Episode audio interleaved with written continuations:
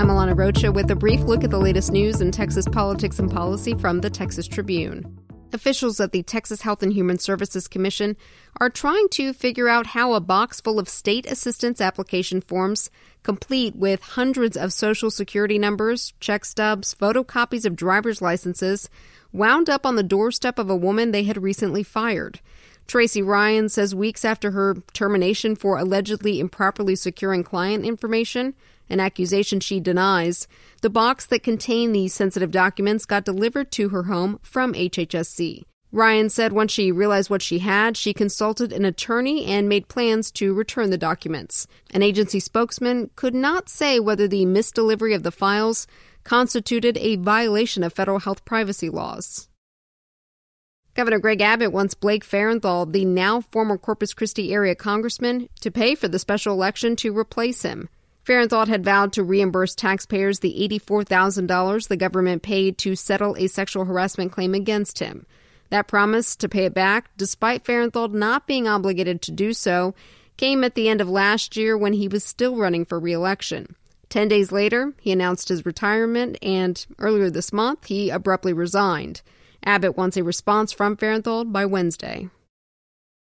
In the aftermath of Hurricane Harvey, industrial plants emitted millions of pounds of excess air pollution, and floodwater carried bacteria into schools, homes, and businesses. Researchers and government officials want to quantify the toll those environmental exposures had on the physical and mental health of people living in the greater Houston area.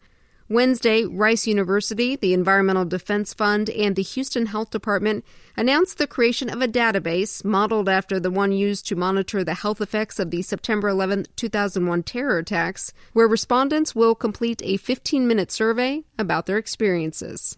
And this week, nearly nine months post Harvey, the government stopped paying the hotel bills for more than 1,300 Texans displaced by the storm. The decision by the Federal Emergency Management Agency affects people who rented prior to the storm because agency officials say Harris County now has, quote, adequate renting resources available. FEMA granted homeowners making repairs an extension through May 31st. A popular legal assistance program for federally detained immigrants will not be shuttered after all.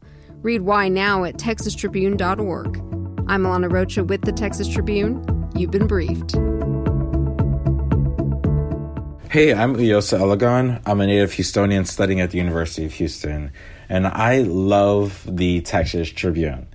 Everyone there seems so dedicated to helping me know what's going on in Texas politics. I, you know, articles, podcasts, events, live streams, they've made it really hard for me to not know what's happening statewide.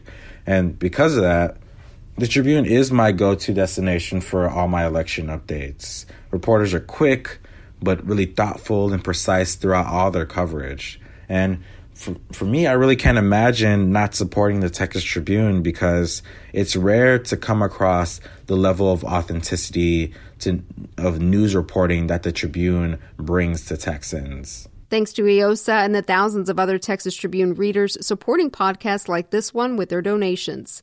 This spring member drive, we invite you to support our journalism by becoming a member. Donate today at texastribune.org/give.